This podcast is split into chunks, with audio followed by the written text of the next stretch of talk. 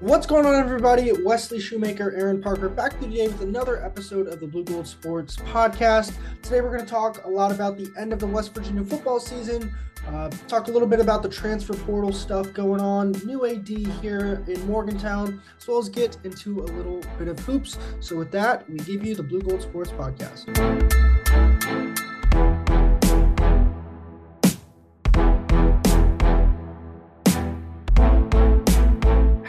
Thursday, everyone. Wesley Shoemaker, Aaron Parker back to you today. Uh, it's been a while since we last came with you. That's kind of a fault of mine. I had a computer issue, then Thanksgiving, and then here we are, December 8th.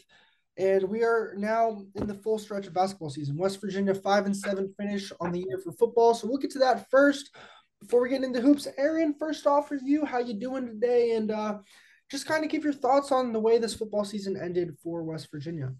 I'm doing well, Wesley, and you know, as a Mountaineer, um, you know, as a Mountaineer fan, you got to be happy and pleased with how the you know how the team fought, um, and came out and won in Stillwater. I mean, Mountaineers hadn't beat Oklahoma State since 2014, since the Clint Trickett days.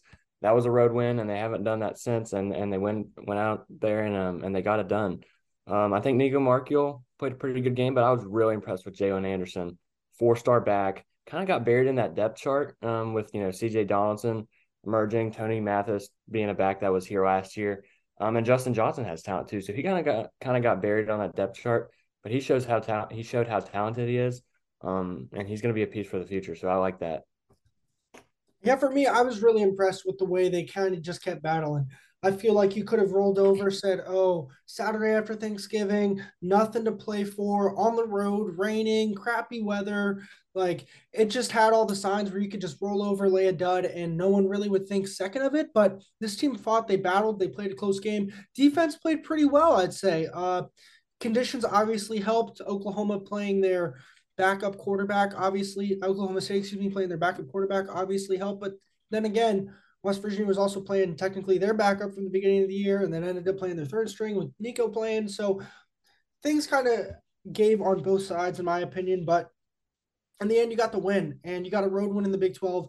And if I'm not mistaken, that's the only one they had this year in the Big 12. So kind of cool to get that done in that in that environment, in that place. Yeah, it wasn't the same normal crowd that you have there in Stillwater, but still, they had I think a 14 game home winning streak heading into that game, and Mountaineers came on the road and took it to them and beat them. So Jalen Anderson had two 50 plus yard touchdown runs. We'll get into the running back room in a little bit here, but big news, obviously we tried to we tried to podcast about this, just couldn't really get it done um, with no computer situation. But Shane Lyons, the West Virginia University athletic director, last month he was let go. Uh, this week on Monday, Wren Baker from previously from the University of North Texas was officially introduced, and to me, he seems like he really wants to try and take this program forward.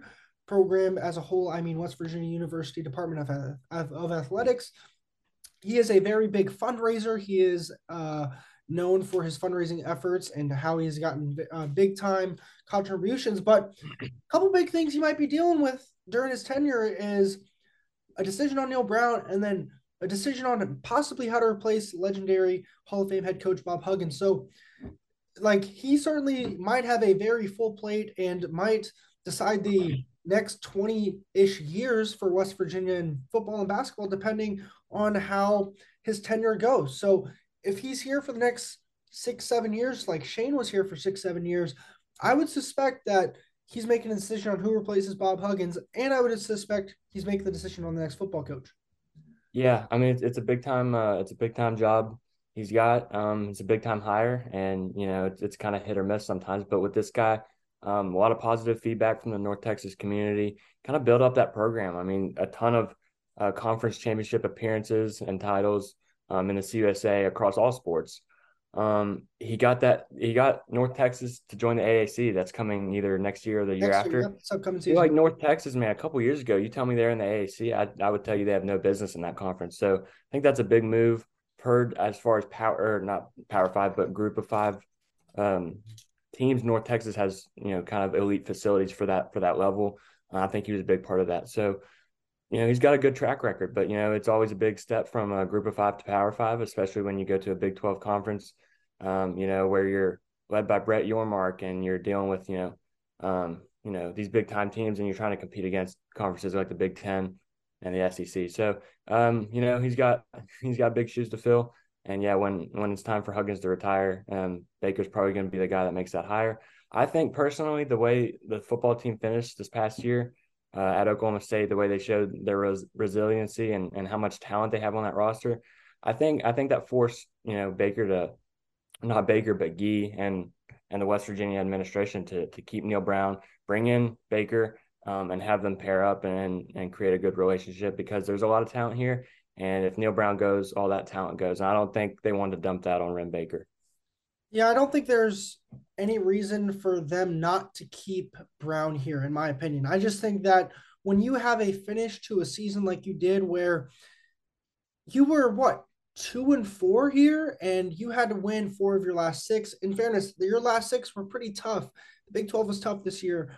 Um, you had to win them to become bowl eligible. You couldn't quite get there, but in fairness, you played Kansas State, who just won the Big Twelve champ- championship. Like you played them tough at home, and if a couple things go your go your way there, you're you might have a chance to beat them there. And then you obviously go on the road to Stillwater, win that game at home against Oklahoma. Like he beat Oklahoma when so many teams before him couldn't.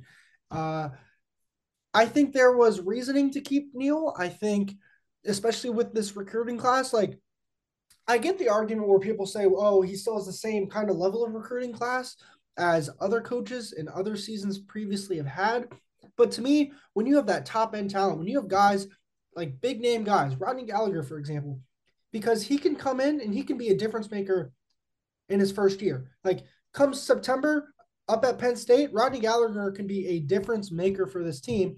And we'll get to the we'll talk about transfers and wide receivers and where kind of that shakes out in a second. But for me, keeping his talent, keeping his recruiting class, that's a big deal. And I believe Gallagher did say that he was kind of waiting and seeing on the future of Neal Brown. And so to me, it was a good decision for them to keep him. One problem I do have, um, we'll, we'll go to this President Gee quote right here.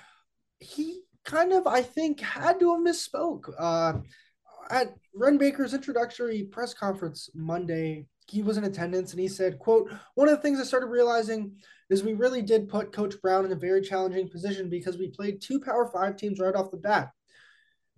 Hold on, we'll get to that in a second. And then he finished the quote saying, The recent process came out noting that we had the toughest football schedule in the country. The fact that we've gone five and seven in a very competitive environment is something I take a lot of pride in. So let's unpack that uh, for a second. First off, him saying playing two power five teams right off the bat, okay, you did it almost every year because you've decided to start stacking your non conference schedule. And obviously, there's two sides to this, in my opinion. There's the side of this that says, well, West Virginia wants to play Penn State, Pitt, Maryland, these types of schools to kind of bring back old rivalries. But then again, it's saying, wow, if we have to go on the road to Maryland, Pitt, and Penn State in back to back years to open our season, that's a hard way to start off 1 0. I don't care the talent level of either of those three teams. It's hard to win games on the road against quality teams, especially in rivalry games, especially in week one of the year. So to me, that's one thing. Uh, keep going there. Like you were one of two schools in America, the other Colorado, who had one win this season to play 11 Power Five games. So you have control over your schedule. And now that the college football playoff seems to be rewarding teams that have one loss, like take take Oregon for example. Oregon finishes a three loss team if they don't play Georgia week one, they're probably still in the conversation until they get that that last loss against Oregon State for the college football playoff because then they don't have that loss. So a quality loss is still a loss. And when you're we're in this era of the college football playoff and where everything is the, the, the margin of error is so small, it doesn't make any sense for a program like West Virginia to play those 11 Power Five games. It doesn't. It, do, it does not set you up for success. And you know, the Big Twelve is is tough year in and year out. I mean, I know Texas and Oklahoma are moving on, but those two are usually staples. Uh, Oklahoma State is usually a staple, but then you got you got a team like TCU. They're a wild card. I mean, this year they're in the college football playoffs. Um, a couple years ago, maybe they're mediocre, and a couple years before that, maybe they're awesome. So you got teams like that. Texas is one of those wild cards where they're super talented. One year they could be mediocre. One year uh, they could be atop the conference kind of thing like that. Texas Tech is good too. So I mean, you're playing that year in and year out, and I, I understand wanting to bring back old rivalries, but if two of your three non-conference games that you get are going to be super challenging, you play at Maryland in 21, you go there and lose by a touchdown. Um, you know, lose by a touchdown this year on the road at yeah. Pitt. Like, yeah, barely lost to Pitt. Gonna have to play them at home next year. Barely scraped out a win against Virginia Tech in 21. Um, you're looking at playing, you know, teams like Penn State, um, Alabama in five or six years. I mean, you're not setting yourself up for a ton of a ton of success when you know if the goal to make the college football playoff long term is to get a, a one loss season with maybe a quality loss to a good conference opponent. You're not putting yourself in a good position to get that and obtain that goal. And it's already harder when you are West Virginia trying to compete with the Georgias of the world, um, Ohio State, Oklahoma, Texas for you know a, a playoff spot. Um, you know, you're super behind of the pack anyway. So to schedule that year in and year out makes it tough. And by no means am I trying to say that I think West Virginia is a playoff contender at all. And I'm not trying to say that they act like it. I'm just saying that if your ultimate goal is to try and win a national championship, that's your path is the college football playoff. And you're not mm, setting yourself up for success by playing a team like Penn State on the road week one, whose only two losses were to Ohio State and Michigan, two teams that are in the playoff. And one of them was on the road, one of them was at home. And then that Ohio State game at home, they were in the lead until like eight minutes left in the fourth quarter. So that's the kind of teams we are dealing with. Like Penn State could very well be ranked in the top 10, top 15 when West Virginia rolls into there in next September. So to me, it just doesn't make sense. Like okay, I get it. Have one, yes, and then play a group of five team and play an FCS school, and then bam, I think you're ready for conference play. And another flip side to it is that the Big 12 conference schedule has no breaks. The SEC, you get that one week in November where you have a break. Big 12, you have to play nine games in a row, no breaks. And so that like it's hard to go through that. TCU, they almost stumbled, and then they ended up stumbling in the Big 12 championship. So it's hard to do this this gauntlet, if you want to call it that, of a nine game regular season. And then if you make it to the Big 12 championship, have to beat one of those teams that you already played. And maybe conference realignment and adding these teams helps that out because you're not playing everyone every year. But to me, it's just silly to stack your non conference schedule when you're only putting yourself at a disadvantage because you're giving yourself a higher chance of a loss. Yeah, and it's just so hard to, to gauge this because the these schedules were made years ago. Um, and obviously, the administration didn't know the situation we'd be in here going into 2023. But conference realignments are moving in a different direction. Like you said, there's going to be divisions. Um, you're not going to be playing the same team every single year. Um, but that's not that's not where we're at right now. Where we're at right now is we're playing, you know, Texas Tech, TCU, Baylor, Texas, Oklahoma, Oklahoma State. All those teams we're playing them every year, um, and you're adding two tough Power Five um, non-conference games every year, basically. And usually, where we're at right now, one of them's on the road every year um, against a good team. You know, Virginia Tech obviously wasn't great this year, but they're a good program. Um, you go to Pitt this year too, uh, and you go to you go to Happy Valley next year. Um, so that's the position we're in right now. Maybe a couple years down the road, um, when you get divisions, maybe maybe this team and this program will be set up for more success. But right now, it's um it's tough, um, and the schedules administration made a couple years ago aren't really paying off. Um, so I don't know. I mean, this team's supposed to go to Tuscaloosa in like 27. Like that's they got to get rid of that. Crazy to me. I get you get the home game out of it, but you're probably not going to win either of those games. If you go to Tuscaloosa, you're going to get beat by three touchdowns at least, most likely. So, and that just just doesn't make sense. Alabama doesn't lose at home even to the best teams in the SEC. What makes you think you have a chance at winning when you're West Virginia and you just went five and seven, six and six, and six and four in the last three years? Like it just doesn't make sense to me. And I get they schedule these things like a decade out, but I don't know. That's that's just my piece on it. Moving on a little bit, transfer portal madness. I feel like a lot of fans thought that the way this season went, five and seven, you're going to see a big, big jump for a lot of West Virginia's top tier guys. And we are three days into this now, three days into this portal cycle now. Um, and we haven't really seen that. And I think it's a good thing for the West for West Virginia. A couple highlights though, JC Daniels, is entering the transfer portal. Um, Bryce Ford Wheaton, Sam James, two wide receivers. They're both uh, forgoing their final year of eligibility, but they've both been here since 2018. They're going to enter the draft. And then uh, Will Crowder, uh, he was in the quarterback room, just couldn't find the field. Understandable. He's transferring. Michael Laughlin, he's had three season ending knee injuries. I think a fresh start's best for him and all parties involved there. So I'll start here, Aaron. For me, I still think you're going to get one of those four backs that we talked about earlier, whether it's Jalen Anderson, Tony Mathis, Justin Johnson, or CJ Donaldson. There's just not enough.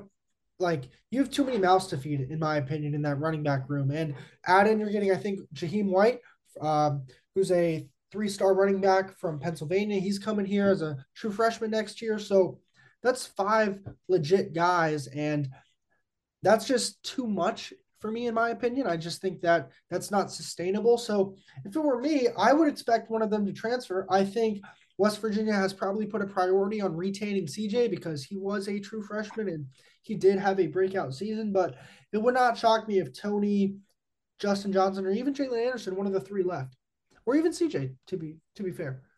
Yeah, in this in this college football climate with with NIL money, I mean, I'm just I'm afraid CJ is the one that goes, and you know uh, that's just that's just a guess. Obviously, he hasn't um, you know said anything towards that, but I don't know. I'm afraid a, a big bidder like USC or Miami or somebody somebody with lots of money, they see a big back, a true freshman, a big back that's not some you know fourth and one power back, a big, back, back, that can get run.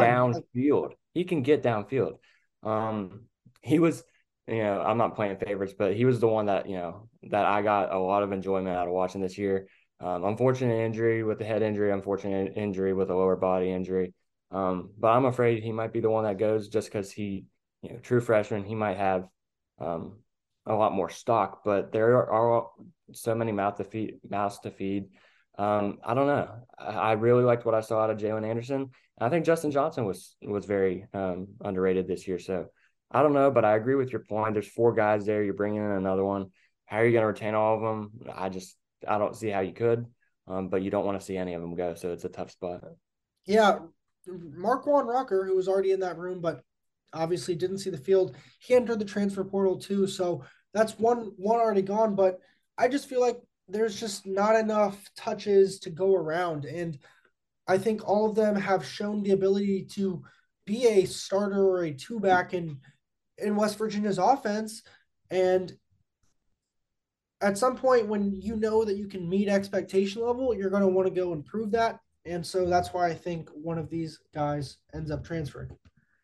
Yeah, I think that as well. And, you know, like you said, they, they've proven that they can be a starter or a two back for this WVU team. That's a, you know, a Power Five, Big 12 operation. So, um, you know, you don't want to enter the transfer portal and end up somewhere like Akron or Old Dominion. Uh, these guys are more talented than that, in my opinion.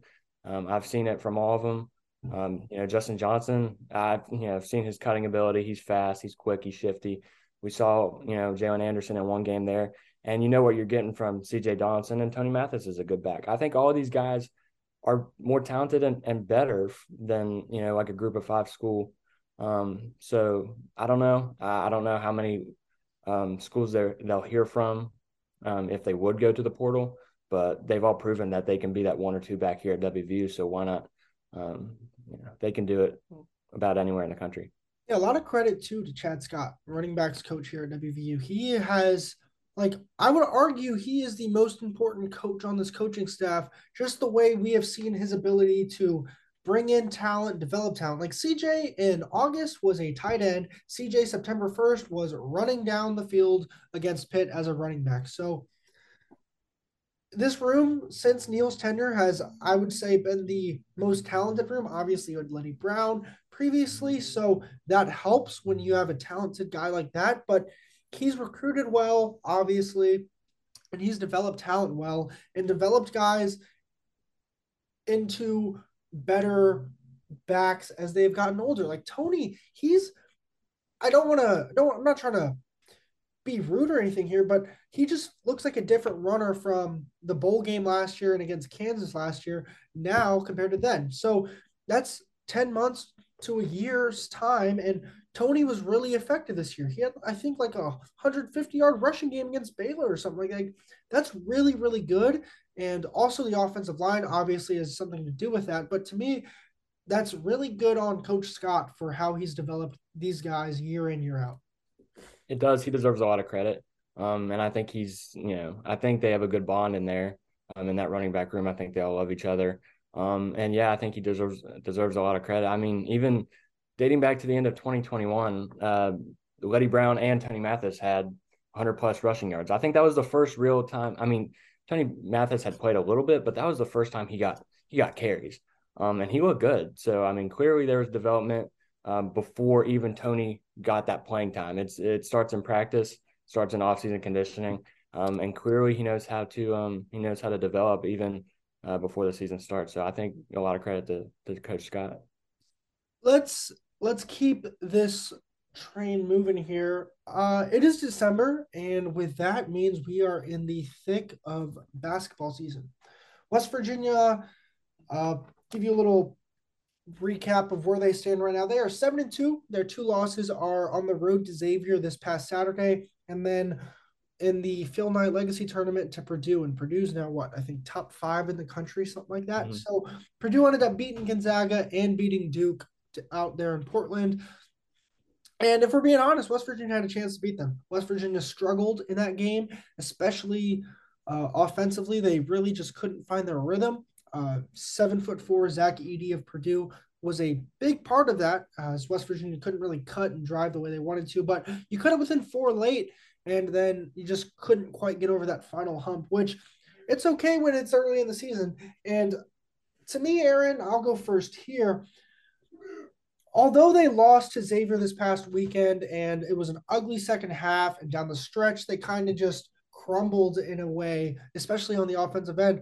If you get Jose Perez back uh, and he clears waivers, and then you can have that other offensive weapon that teams have to worry about, and then that kind of frees up guys like Erik Stevenson, Emmitt Matthews, and if Kedrian Johnson, especially, and Joe Toussaint at the point guard position continue to get better and shoot the ball as well as they can and are, this team can really make some noise in the Big 12. And another thing before I, I hand it over to you, there's not going to be an, a bad loss for this team come December 31st. When this team starts conference play on New Year's Eve against Kansas State, from then until the end of the season, they are not going to have a bad loss on their resume because the Big 12 is so deep. So that is a really good thing. I think we will find out a lot about this team when they play UAB this Saturday. UAB is a solid team, solid bunch. Um, and although it's in Morgantown, it's it's going to be a good test, a good kind of preview, I think, because UAB could probably like if they were in the Big 12, I'm not saying they'd do well. I'm just saying they could compete. And I think that competition is going to hopefully give this team a preview to see what they're going to see in those teams that finish seven to ten in the in the league. Yeah, this basketball team is good and they're talented, but you know, there's a lot of quad one uh, games here for this Mountaineer team. There's a lot of you know ground to make up. Even you know though you lost to Xavier, you got a lot of chances to to to rebound off that and get good wins. But um, it's such a tough conference that we saw last year. I know uh, I like this team better than last year's team. I'll say that straight up. But last year's team was still talented. A lot of talent in that locker room last year, um, and they went four and fourteen in conference play. Um, so you got to pick them up. You got to pick up games, um, especially when you're you know when you're in the lead down the stretch. You can't have what happened at Xavier happen over and over and over again, like it did last year. I can think of you know at Iowa State last year when they were up in the final minutes and blew it, and that happened multiple times last year, and you can't you can't have that. And credit to Xavier, they're a good team. They played really good down the stretch with um with those players, but WVU didn't have they had one field goal in the last seven minutes. Um, that's not going to cut it. Um, and you can't have that as you enter all these quad one win or quad one, you know, like opponents. Um, but I don't think I think this group's a little bit different. Um, you know, I don't know. That they they just couldn't put it together last year. Um, and I think at some point they will but this this conference is tough. So you know, if if you're looking at tournament seeding, um, you know, I'd predict this team to get like a seven or eight seed. Yeah, I've I've been saying I think best case scenario is this team kind of gets like a six, seven seed and can make it to the Sweet 16. I think that's the ceiling right now. I don't want to say that the ceiling can't be raised and the ceiling can't be lowered, but to me, that's their ceiling right now. And I'm very interested to see if and when Jose Perez clears waivers how he makes an impact and how he kind of works himself into the lineup because already we're seeing guys that deserve minutes not getting to play. Seth should play more, Bob Huggins said. Um, Kobe should play more, Hug said. And I think Perez will be another option for this team to go to. And I I think at some point, like there's going to be guys that just are going to be shut out of playing time just because of the way there are there are 13 guys that can play. Um, I'm really impressed personally with Josiah Harris. I think he can really, if he continues to develop, he can turn into a JB type player, and he has probably a higher ceiling than JB considering he is only a freshman. And I really like how he is six seven, can really shoot it. He can handle the ball in the front court if you really need him to, and he provides another element of size. I think Tre Mitchell also provides that element. Tre Mitchell, to me, he is one of my favorite players to watch just because everything he does seems so smooth. When he gets into that kind of high post elbow area, those mid range shots, everything he does is just so smooth. And he has ways where he can kind of go off the pick and roll and he can continue to go to the basket or can just stop on a dime and shoot. And I think that versatility is something that is much needed, but this team has to rebound better. You like in conference play, you've got a gang rebound. I was watching some film from the 2018 team, the uh, last year of JC and Daxter Miles, that team, and you saw four or five guys crashing the floor, crashing the boards, excuse me. And I think one of the things that the reason why you don't see that rebounding effort is because this team wants to move in transition. And to me, you have guards that are running out trying to get in transition to get transition buckets because they like running offense in transition. And so that then leaves a man advantage, if you want us to give give it that, on the glass when you're trying to rebound. Yeah, this this team has a lot of talent on the rebounding you know side of the basketball, but uh, they got to put it, put it together fully. They got to put it together defensively too. But like you said, I mean Tre Mitchell, he's six nine. Everything he does is smooth. Uh, he can play with his back to the basket. He can shoot the three ball, um, and he can rebound. But you know, I think he's averaging three or four a game. I like to see that go up to five or six. I mean, he, you know, he he did that at Texas. He definitely did it at UMass too. Um, and and you want more out of Mohamed Wague right about now. I liked what I saw out of him in Portland. Um, for some reason, he didn't get many minutes against Xavier. wasn't really in the game. Hug said. Um, so I think the team will need a little bit more out of him. Um, Jimmy Bell's been playing very good, but you know it, it's hard for him. You know, I mean, uh, he played a lot of minutes against Xavier, and he played a really good game. Um, but he was out there kind of chasing the perimeter on defense. A lot of times, his man would go to the basket on a cut, and nobody would pick him up. So um, I'm sure he was getting winded out there, and, and Mohamed Wague wasn't really an option in that game. So you're going to need uh, to put it together on that end. And I think, like you said, Josiah Harris is good at six seven. Um, I saw him last night, and he, he kind of looked – he looked smooth out there. He looked like um, he didn't look like a freshman. He looked like he knew what he was doing. So uh, getting him more minutes, I think, will be pretty vital. Another thing to me is guys like Jimmy Bell, guys like Josiah Harris. I think it's just kind of catching them up to speed because yes, they've played basketball before, but they haven't played Big 12 basketball. And I think for me, that's going to be the biggest thing to watch is how do they adjust to the speed of the game when we get into January? Because truth be told, West Virginia's first two home games of the year in conference play, they're Kansas and Baylor back to back, bang, bang. So by West Virginia's fourth conference game of the year, after they've played four, we're going to have a real good idea of where this team stands because they got two big tests at home in the Coliseum back to back. So for me, there's not a lot of games before then. You have three more non conference games before you get to Big 12 play. So you've got to catch up to the speed of the game. And we hear all this talk of we've got to get better on defense, we've got to get better at rebounding, but clock's starting to tick. You're you're getting closer and closer to this clock reaching midnight, and there's a difference between saying you have to do it, do it, and going out and actually do it. And I'm waiting for this team to kind of put it all together. And yes, they haven't played a ton together. Yes, this is this yeah, last night against Navy and their win. That was only game nine of the year, but something's got to start to give and not just be all talk of we need to get better. You have to actually start getting better at the things you say you're going to get better at. Yeah, agreed. And you know, I know they haven't been playing that long together, but I think that that trip out to Oregon helped. Um, you play, you know, Portland State. You play a great team in, in Purdue, and you play maybe a struggling Florida team, but you know they got Colin Castleton. They got a lot of talent there. Play Xavier. You know, you know so they've been battle tested, um, and they know what it takes to win. Um, against these teams, and obviously we didn't see that against Xavier down the stretch. So, like you said, the time is starting to tick. UAB is a good team. You know, they were a 12 seed in the tournament last year. Andy Kennedy is a good coach. I think he's a former Hugs assistant, so you can't take them lightly. Um, in this conference, man, they score. Uh, I mean, Texas, Tyrese Hunter from Iowa State, Marcus Carr, Timmy Allen. I mean, Kansas, Jalen Wilson, Grady Dick. There's so many good players in this in this conference, and they will score at will. Um, and they're they're tall and vertical and long. And so, like, if you're not rebounding, you're not if you're not playing that transition game, then at some point you're gonna have to start D'ing up. Um, so eventually, you, the talking is gonna have to start. You know, um, getting down on onto the court, and you know, we're gonna have to see it start coming to fruition because by the new year, I think you're right. We're going to see who this team is. Um, and Kansas and Baylor is a tough home stretch there, but you're going you're going to see the true colors of this team. In fairness, there's really no easy stretch when you're playing in the Big 12, and that's just the nature of it. And West Virginia is not the only team. Like all other nine teams in this league have to go through that.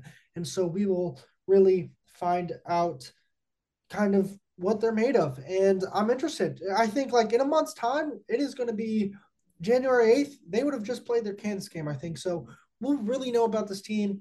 And truth be told, they didn't really have any big wins last year, especially in conference play. That TCU game at the end of the year, all right, like TCU took Arizona deep late in what was it, the round of 32, I think. So, but TCU, like, they've struggled this year a little bit too at times. So, there's there's ways to beat every team in this league. It's not going to be easy. If you can steal those, I, I keep saying, if you can beat Kansas State on New Year's Eve, and then I think it might be Oklahoma State, their second conference game of the year. If you can somehow win those two, you're putting yourselves in a really good position, at least to just make the tournament. And I think, yes, this team wants to make a run in the tournament, but first you got to make the tournament, and that starts with winning your conference games. Yeah, and this this team has so much talent that they'll be able to, to win games. Even I think um, you, you just got to find it within yourself to win, even if you've lost two or three straight, because this conference is so hard. I think that's to happen. You're to have stretches where you lose a couple straight, and you can't you can't parlay that into four straight, five straight, six straight, like last year's team did. Last year, last year had a lot of last year's team had a lot of talent, but last year's team kept losing, and when they would lose, they'd go out and lose again. Um, but they were right there with some of the best teams, and they just they would lose by a couple points. Uh, there was a couple games they got killed, but they were right there against all those teams, and that team couldn't rebound, couldn't defend, and couldn't score in the paint. I think this team has uh, more of those attributes. They can score in the paint. I think they can defend better, and I, I am pretty sure they can rebound better. So um, even if you lose a couple straight to maybe te- uh, Texas, Baylor, or something like that, um, you know, you just wipe the slate clean and get ready for the next one. Yeah, you just can't overthink losses, and I think that's going to be the biggest deal. Is you can't you can't say, oh, it was a bad loss, because in actual like in reality, it's not going to be a bad loss come March. So that'll do it for today's podcast. If you did uh, make it this far, we do appreciate you listening. For more information and updates, be sure to visit bluegoldsports.com. I'm Wesley Shoemaker, joined by Aaron Parker. We will hopefully be back with you soon. Have a great day, and this is the Blue Gold Sports Podcast.